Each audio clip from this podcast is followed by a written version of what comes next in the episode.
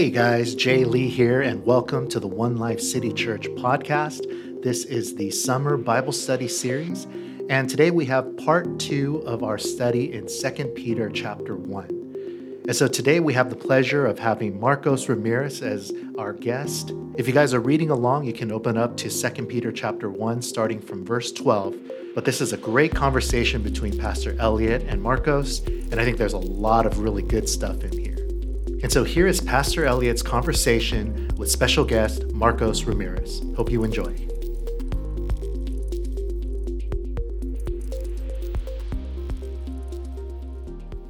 So, verse 12. So I will always remind you of these things, even though you know them.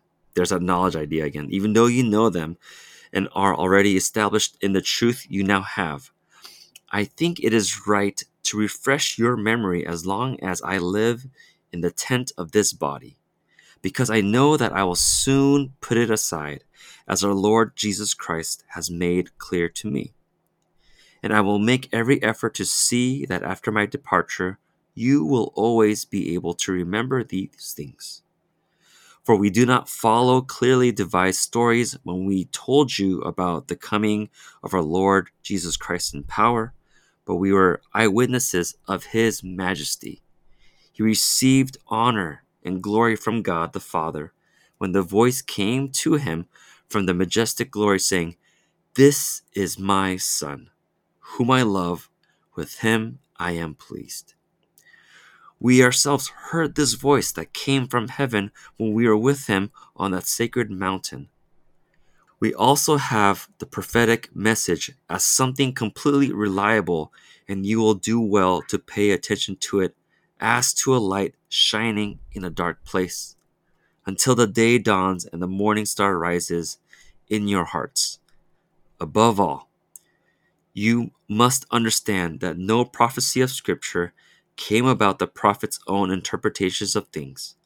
For prophecy never had its origin in the human will but prophets, through human, spoke from God as they were carried along by the Holy Spirit.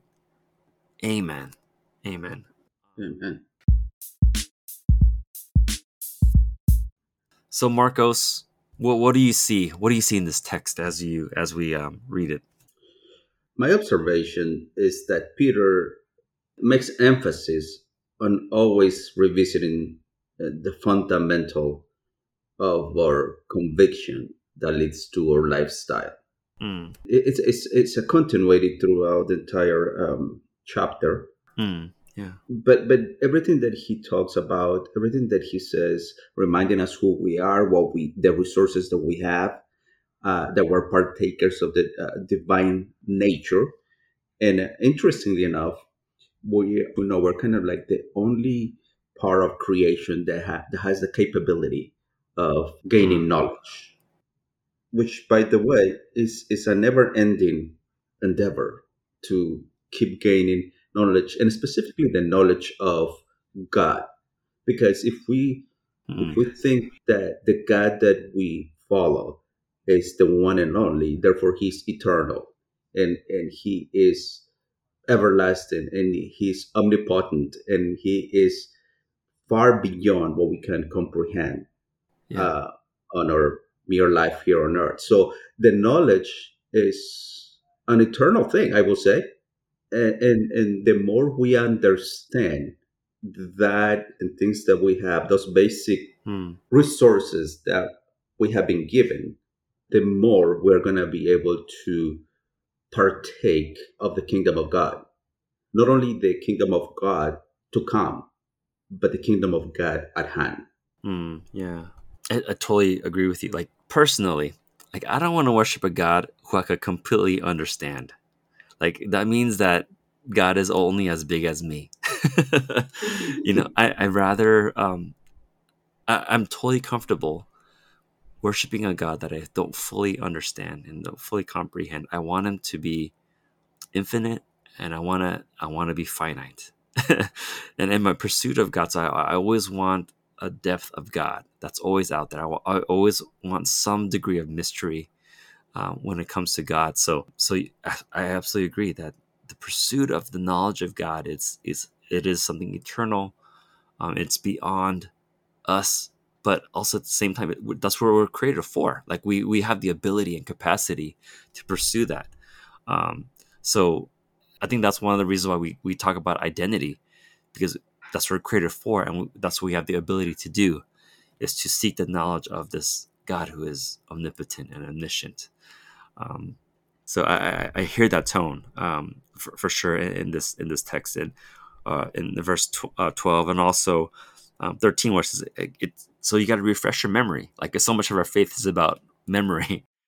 Uh, and that's even something that was instituted by god the father yeah. in the old testament yeah. with uh, the shema hear o israel um, and he told them to, to repeat that generation after generation uh, so that is in tune with what Peter understood. We need to remind ourselves constantly yeah. uh, of who we are. That we constantly we need to go back to basics as we keep growing in knowledge, but we need to revisit the basics so we don't lose sight of who we are. Yeah, absolutely. And it's interesting that as after Peter does that, he then goes to the basics of Jesus. Like he's he talks about how like when Jesus started his ministry, there's this moment, right? Of like God saying, This is my beloved son whom I'm love. With him I am pleased. And so it just so in order for us to know who we are, we need to know who God is. We need to know who Jesus is. And so like like you said, that's that's a basic thing. That's one of the basics that we need to get to. The reminder that God launched Jesus' ministry by affirming his belovedness. And so, yeah, that's kind of another basic or very basic Christianity 101 kind of thing. Um, I also thought it was interesting that, like, right after that, like, it, it starts talking about prophecy. Yeah. So, prophecy is he used I, I, the way I the way I observe it is that Peter uses prophecy as part of the evidence mm. of who Christ is, his messianic nature and his divine nature. Mm. Uh, so that's how that's how I see prophecy being applied here. Yeah, uh, yeah. He he. Uh, basically, Peter uh, uh, gives plenty of background about who Christ is. Yeah, and so so with that, I also want to point something uh, that I observe that Peter was a man of convictions, curated by his own method. Okay. He was not a dumb fisherman as some scholars paint him to be. Yeah.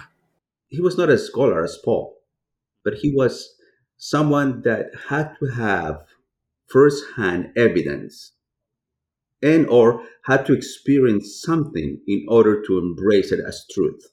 Hmm and therefore on those truths anchor his lifestyle. I I like to use lifestyle kind of synonymous with convictions hmm. because if we think about it, the lifestyle that we we have that we live has to do with our convictions. Yeah, absolutely. And so so Peter was somebody that he was a hardcore evidence guy type. Mm-hmm. Like you know, I, yeah. I I have to experience it. Hmm. Yeah, I, I, definitely agree uh, with you. Uh, I, Peter's definitely no dummy.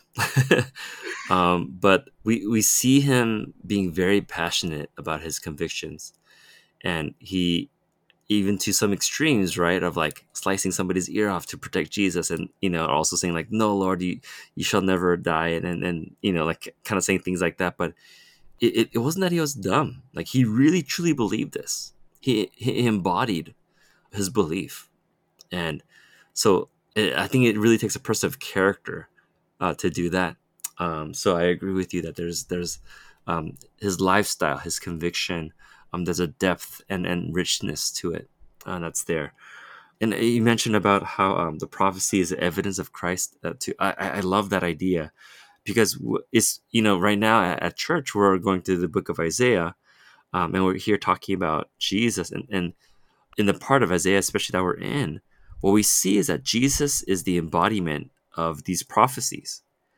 Like for for generations, these prophecies were just words written, words spoken. But when Jesus arrived on the scene, the word became flesh and dwelt among us. So the prophecy became flesh and dwelt among us. So um, I, I love that idea. We we just laid out a lot of big ideas here, but what are what are some kind of interpretations that you see? So what what do you think this means to Peter's original audience? Um, Berenice, um, in the previous uh, early earlier on, she mentioned about the diaspora, so that's that that's at play here. What are some key points that Peter's trying to make here? We already kind of hinted at some of those things, but um, if you could summarize, um, what are some interpretations that you see in this text? Yeah, so like Bernice emphasized, uh, the fact that uh, they were the Jewish at that time and the churches at that time they were living uh, in a culture that was heavily influenced by Hellenism. Yeah, and and their philosophies. Yeah, one of the philosophies that permeated the culture and even the church was the Gnosticism. mm. The idea that the body and the spiritual realms were separated. Yeah. And unfortunately, that idea, those philosophies, still plague a lot of Christendom today. Yes. Yeah. But Peter, uh, basically, with, with what he's talking about in these verses, he, he puts them together. He, he makes it clear that Mm. both the spiritual and the body, the, the Mm. physical body, go hand on hand. Yes. They cannot exist from one another.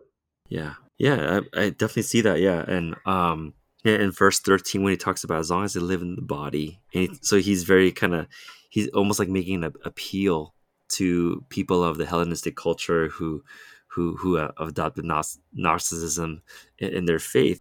Peter is almost doing like a spiritual reset of like no, it's not a spiritual reset. It'll be a reset of what they know and how they practice it. That is not like you said, not two different things, but they're all one. There's no spiritual realm and physical realm, and the one's not better than the other, but they're all intertwined. And we could make the argument that Jesus is a full embodiment of that, also, right?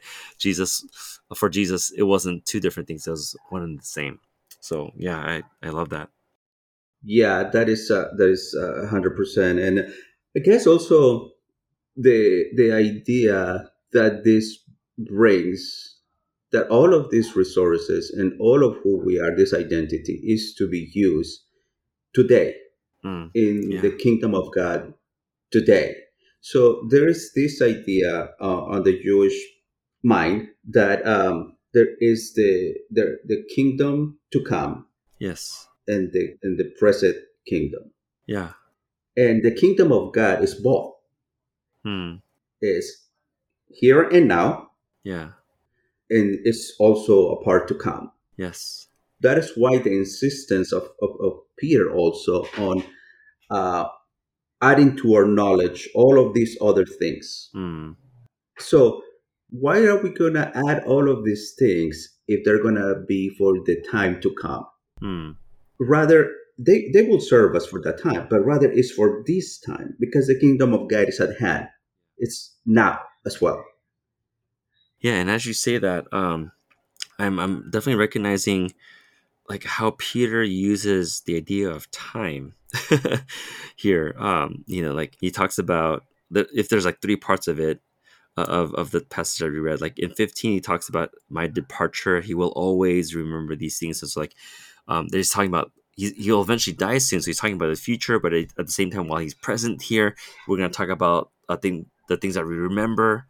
And so there's like already that kind of tension of time of like um, of of today, what's going to happen and what has happened, and then he talks about Jesus and his baptism, and so he's going back in time, kind of remembering that, and then at the end of it, he starts talking about what is to come. So talk, talking about prophecies and why that is reliable now, and so there's definitely a tension of time that we see here, and all in the context of what this means in God's kingdom, and I I, I love that, and and I think I think as believers and and even for the original writers, I, I think Peter is inviting them to hold all these t- timelines all together, and and so like I, I definitely kind of see that tension there of what's here and now, what's here to come, the here and now. Any other points that you see from this text? Well, one thing that um, I also like to touch on, even if, even when this is on the previous verses, is the fact that when we add to our lifestyle, to our faith, to our conviction, all of these other things will be fruitful. We will not be barren Yeah. uh, during our time on this earth.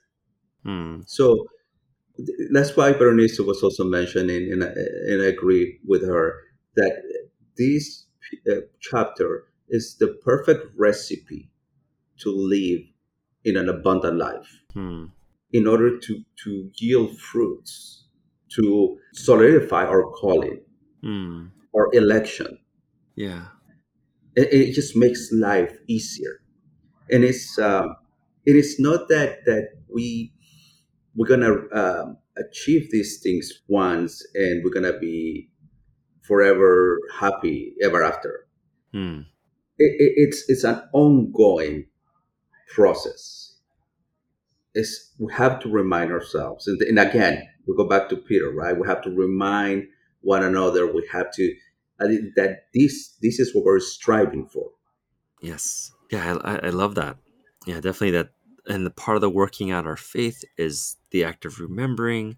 Um, part of, remembering is reminding ourselves who Jesus is, um, but also part of uh, living out our faith and living out the lifestyles, knowing that there's more to come. That is not just about today and what's happening, and it's not about just what just happened in our faith, um, but it's also about what's to come. So, like, I definitely see that, and so and and to live that, it's, it's a it's a fruitful life uh, to to live with an attention of that and uh, with the understanding of that. It's a fruitful life, and it gives us faith uh, for what's to come. Um, you know, think about just kind of the, the days and the times that we're living in, and so many people are, are are feeling discouraged. There's a lot of people are going through a lot of anxiety and whatnot, and um, like depression is rampant, right? And I think a lot of the times it's uh, um, and not not to underplay like the the the actual sickness of depression, but a lot of the times um, people who feel depressed and feel anxiety it's really hard to see the future it's, it's really hard to see what's ahead and so i, I think peter is inviting uh, his readers to hold all these times in, in intention and hold them all together that god is doing something now and we see we could attest to that because of what god has done and because god is doing something now we could be assured that something good will come so, that god is up to something good in the future Yeah. Always, yes. Marcos, um, what is your takeaway? What what is your main application? What do you think like the Holy Spirit is specifically speaking to you as you read this text? One application will be for me is to keep striving to the full knowledge of God in, in Jesus Christ, our Lord. And that will be through our constant relationship with the Father through Christ. I, I, I love that. Um, yeah, and what we see is that the relationship with the Father through Christ, and, and we see that reminded in the text, right? Like the relationship that God has with Jesus and Jesus had with God is it's a it's a relationship of the beloved. And, and so like for me like i think i have a similar takeaway is that the striving that i that i want to pursue is to live more more and more out of my belovedness i think eh, i think a lot of that we talked about identity a lot today but when i lose track of my belovedness i think that's when i lose track of who god is i lose track of who i am i lose track of what he's called me to do i lose track of what god is doing in my life um, and all all of that is centered around um, just knowing that i'm beloved by god and so the idea of kind of going back to the relationship that Jesus had with God and how God said, This is my beloved Son in whom I'm well pleased. Uh, I want to strive to understand that more. I want to strive to live into that more. So basically, the what Christ came to do was to bridge, make create a bridge to the Father, bring mm. us back to the Father. Yeah. He came to he came to exemplify that. And he he he lived that throughout his life until until his crucifixion. He he lived that out. And so it, it's it's a resemblance of in the Old Testament when people would, was not able to enter the holy of holies. Mm. Only the priests, and only once a year, and they had to make sure that they were on point. Otherwise, they would not come out, but being pulled with a string. Yeah. And so, what Christ came to do is to rip that veil, rip that uh, canyon Mm-mm. that separates us from the Father. He came to bring us back to the Father. Now we have full access to Him through Jesus Christ. And with that, the more we seek of the Father in the name of Jesus, that's what He's expecting from us. He, he wants to he wants from us to be partakers of what he has been created basically calling us to the genesis 1 mandate to the original intent for what we were created and when we understand that then we will embrace that identity and will you know it will make us unstoppable yeah. I mean that that in itself is the gospel, right? That like that Mhm. Jesus made a way, that God made a way where there's no way before, and then we can have full access to the Father.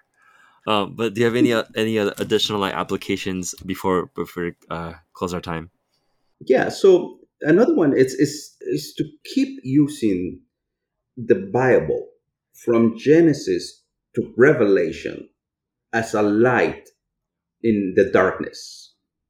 You know, in this case uh, uh, of the verses that we read, Peter makes allusion to the prophecies concerning Christ Mm-mm. as a point of reference of his convictions. And so one of the applications is we need to go back and be like the Bereans Yeah. We need to go back for ourselves and look at the text and and and and, and make the connections to see if what we are being teach is so. And that's part of growing our faith and enriching our lifestyle. Because faith comes by the knowledge and the hearing the word of god. Yeah. And you know, I, I feel like that's like the perfect place to land. You know, we we started this series because we wanted um, our church to go through the season of digesting God's word together, processing it together, because in it there is life, in it there's hope, in it there's um, a deepening of faith. It it, it, sh- it shapes, it has the power to shape our um, lifestyle. It informs our identity, it informs our purpose, and so I think that's a great place to land on for today. Marcos, thank you so much for um, being with us today and just diving through this rich foundational text. What a joy and blessing it's been. Um, I feel so honored uh, to be to be doing this with you. So with that, everyone, thank you for tuning in. Join us next week. Um, Kate will be uh, will be unpacking, I think, First John, um, and so looking forward to that. But until then, let's continue to study God's Word together. Let's allow it to shape us, mold us more and more to the likeness of Jesus Christ. Blessings, everyone. Thanks for joining us. This is a podcast of One Life City Church in Fullerton, California. If you would like to connect with us, visit our website at onelifecitychurch.org or you can find us on Facebook and Instagram.